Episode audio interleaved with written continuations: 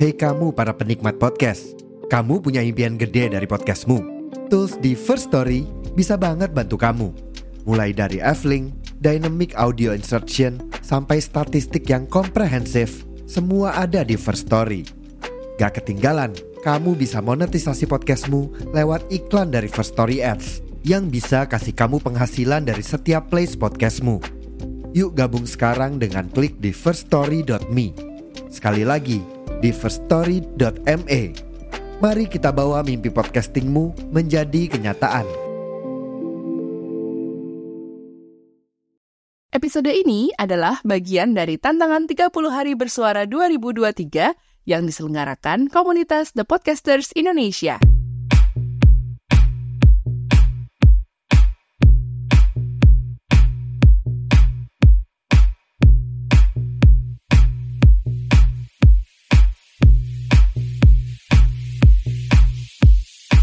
Hai, hello, assalamualaikum Bu Ibu. Lagi happy banget ya kayaknya nih, mau weekend. Ada rencana apa nih Bu buat weekend? Nggak kemana-mana, alias di rumah doang. Oh, persiapan buat liburan panjang. Ya oke juga sih, nggak masalah juga sih kalau di rumah aja. Kan jadi bisa ngumpul sama anak-anak dan pak suami gitu ya, siap-siapin keperluan buat liburan, ya nggak? Kalau misalnya dikerjain bareng-bareng kan jadi lebih asik gitu ya. Ibu juga nggak terlalu kehabisan tenaga karena kan energinya bisa dibagi-bagi gitu. Ntar kalau udah kelar, tinggal keruntelan aja kan Bu ya, sambil ngobrol-ngobrol, cerita, bercanda-bercanda, ketawa-ketawa gitu. Udah kebayang nih, berasa banget tuh bondingnya. Jadi mesra banget gitu, ya kan. Tapi hati-hati ya Bu ya Pak ya, kalau bercanda jangan kelewatan bercandanya. Meskipun sama anak sendiri, ya, karena bisa tanpa sadar lelucon atau jokes yang kita ungkapkan itu malah membuat anak-anak tersinggung dan gak nyaman. Apalagi kalau anaknya malah jadi bete atau marah atau nangis karena jokesnya bapak-bapak itu tadi. Bercandanya bisa jadi berubah, jadi bullying loh. Nggak mau kan? Jangan sampai ada kasus bapak atau ibu membuli anaknya sendiri. Jangan. Tapi emang yang namanya bercanda sama bullying ini agak beti-beti ya, beda tipis gitu. Terus gimana ya caranya? Bercanda biar nggak sampai kebablasan jadi bullying. Sini Bu. Ngopi-ngopi dulu yuk Bu, aku temenin ya. Sambil nyemil cookies juga boleh. Aku Ibu Inung bersamamu dalam Podcast Bu Ibu. Podcast Bu Ibu. Podcast Bu Ibu by Ibu Inung. Podcast Bu Ibu by Ibu Inung.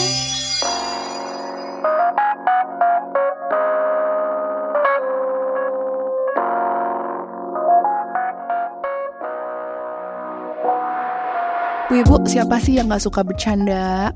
Siapa yang gak suka bercanda? Semua orang kan suka bercanda gitu. Semua orang yang punya sense of humor itu pasti suka bercanda. Tapi apakah semua orang suka dipecandain? Belum tentu. Ketika seseorang menggoda atau bercanda itu bisa menjadi cara yang menyenangkan buat memancing reaksi dari orang lain. Dan seringkali juga interaksi ini berakhir dengan saling menggoda dan bercanda. Yang namanya bercanda, kidding gitu ya, itu bisa memperkuat hubungan dengan menunjukkan kedekatan dan kasih sayang dengan orang lain. Bercanda itu sebenarnya hal yang positif ketika hal ini terjadi dalam sebuah hubungan yang kuat dengan dua orang yang saling menghargai satu sama lain dan punya rasa kasih sayang, alias tidak mengakibatkan orang yang dibecandain atau digodain itu merasa stres atau tertekan gitu. Karena kalau bercanda kan tujuannya memang membuat teman senang ya. Bercanda itu kan maksudnya untuk membuat kedua belah pihak itu tertawa senang bersama-sama, ya kan? Tapi, you know what? Bercanda itu bisa menjadi sebuah pedang bermata dua. Di satu sisi bercanda bisa dipakai untuk mempererat sebuah hubungan biar lebih akrab. Karena bercanda ini biasanya sering dilontarkan sama orang-orang dalam circle yang sama gitu loh, dengan frekuensi yang sering dan berulang kali gitu. Tapi di sisi lain bisa berubah jadi bullying gitu, karena seperti yang aku bilang tadi, beti-beti gitu, beda tipis antara bullying dan bercanda. Batasnya itu sering ada di gray area gitu ya, dianggap sebagai area abu-abu. Nah, interaksi bercanda yang bertujuan buat mengungkapkan rasa sayang itu bisa berubah sewaktu-waktu jadi pertengkaran ya. Kalau misalnya orang yang digoda itu nggak suka, gitu kan, nggak suka dengan lelucon kita. Nah, bisa dibilang juga bercanda tuh di sisi lain bisa dipakai buat mengasingkan orang, mengkritik, atau malah mungkin mempermalukan orang lain, gitu. Jadi gimana nih? Mau bercanda atau enggak? Boleh nggak sih bercanda? Boleh, tapi nanti takut ngebully. Ya, kalau gitu kita kenali dulu ya masing-masing arti dari bercanda dan bullying ini. Ada indikasi-indikasi dasar yang bisa membantu kita buat membedakan keduanya. Apakah bully sama dengan bercanda? Seberapa jauh sih suatu candaan itu bisa dikategorikan sebagai bullying? Bu Ibu, mungkin Bu Ibu juga bertanya-tanya gitu ya, di manakah batas antara bullying dan bercanda? Ya, ini mungkin pertanyaan banyak orang juga ya, dan kita perlu mengedukasi diri dengan lebih baik mengenai perbedaan antara bercanda dan bullying atau perundungan ini. Karena dampak dari bullying sendiri sangat besar, dan dalam kasus ekstrim itu bisa mendorong korban buat mengakhiri hidupnya karena udah nggak tahan dengan bullying yang ditujukan kepadanya gitu. Udah banyak ya kita dengar kasus-kasus seperti ini. Bercanda itu juga sering dijadikan kayak semacam alasan buat perilaku perundungan gitu. Kebiasaan mengejek, menghina orang lain juga seringkali dianggap remeh sebagai sesuatu yang biasa aja gitu. Jadi seringkali yang namanya bullying itu terjadi tanpa disadari, apalagi bercandaan tentang fisik seseorang. Nah, di lain pihak masih banyak yang beranggapan bahwa korban itu dianggap terlalu sensitif kalau menganggap serius perilaku-perilaku yang ditujukan ke mereka. Selalu dibilangnya, itu kan cuma bercanda, itu bercandaan doang kok, itu tuh bercanda gitu. Padahal ada loh yang memang bisa bikin sakit hati orang yang dipercandain gitu. Yang namanya bullying dan bercanda ini bisa dibilang kadang berjalan beriringan. Ini yang membuat banyak orang gak ngerti batasan antara keduanya gitu. Bercanda yang bermaksud untuk membuat kedua belah pihak tertawa senang, tapi kalau kemudian gak sengaja membuat orang lain sedih, itu gimana? Ya kita bisa minta maaf ke teman kita gitu, dan menjelaskan kalau hal yang kita lakuin itu hanya sebuah candaan belaka. Tapi benar-benar yang minta maaf ya, yang tulus, yang nyesel karena udah menyakiti orang lain gitu. Ada sebuah penelitian yang dilakukan oleh Nugroho, Handoyo, dan juga Handayani. Menurut mereka, bercanda itu bisa dikategorikan sebagai bentuk bullying secara verbal. Jenis-jenis bercandaan yang digunakan pembuli itu juga beragam. Misalnya, intimidasi, sindiran, saling mengata-ngatai, hingga ancaman yang semuanya cenderung negatif dan merusak individu sasaran bullying. Karena itu, bercanda yang berujung pada bullying menjadi isu yang umum dan berulang terjadi gitu. Tapi akibatnya, perilaku itu dianggap sebagai hal yang wajar dan sering dilakukan, terutama di lingkungan sekolah. Bullying sendiri adalah sebuah perbuatan yang gak baik yang dilakukan oleh seseorang atau yang lebih kuat kepada orang lainnya, dan memang bertujuan buat menyakiti orang lain yang dilakukan secara terus-menerus. Bercandaan yang menyinggung penampilan seseorang itu bisa berujung pada menyakiti secara verbal, misalnya memberi panggilan gajah pada seseorang yang punya badan big size. Hei, gajah, udah makan belum? Belum makan ya? Kok gak kurus sih? Gajah, jangan lupa makan ya, biar tambah gede. Misalnya kayak gitu. Atau, ntar kita main ke rumahnya gajah ya. Enak, pasti disediakan jajanan yang banyak. Bapak dan ibu pun meskipun itu anak sendiri, sebaiknya gak melakukan hal yang serupa. Mungkin dengan bisa dimulai dengan tidak memanggil anak ibu yang misalnya big size itu dengan kata Ndut, sini ndut, atau gembilnya mama, atau misalnya capinya papa, atau misalnya anak bunda yang gemoy. Please don't, jangan. Meskipun itu mungkin panggilan sayang untuk anak, tapi lama-kelamaan anak juga akan ngerasa gak nyaman dengan itu gitu loh. Dan bercanda mengenai penampilan fisik itu hampir selalu menyakitkan, serta menyebabkan rasa malu atau terhina bagi seseorang yang menerimanya. Gak heran sih, karena penampilan itu salah satu hal yang paling berpengaruh terhadap identitas diri seseorang kan. Bagaimana persepsi orang juga, persepsi sosial juga. Tapi sayangnya bercandaan tentang fisik ini ada di luar kendali setiap orang. Dan bercandaan itu bisa menjadi intimidasi ketika memberi rasa nggak nyaman kepada orang yang jadi objek bercanda. Beda dengan tersinggung. rasa ketidaknyamanan ini akhirnya akan mengganggu gitu loh. Apalagi bercandanya ini sifatnya merendahkan dan menghina gitu. Nah, bercanda dengan dua elemen tersebut itu tentu sama sekali tidak bisa ditoleransi ya. Dan bercanda ini akan berubah menjadi bullying ketika ada ketidakseimbangan kekuatan di mana orang yang bercanda yang mengeluarkan jokes itu tadi punya lebih banyak kekuatan atau dominasi di antara teman sebayanya dibandingkan dengan orang yang digodain, yang dibecandain gitu. Udah sering ya kita lihat biasanya anak-anak tuh geng-gengan gitu kalau di sekolah.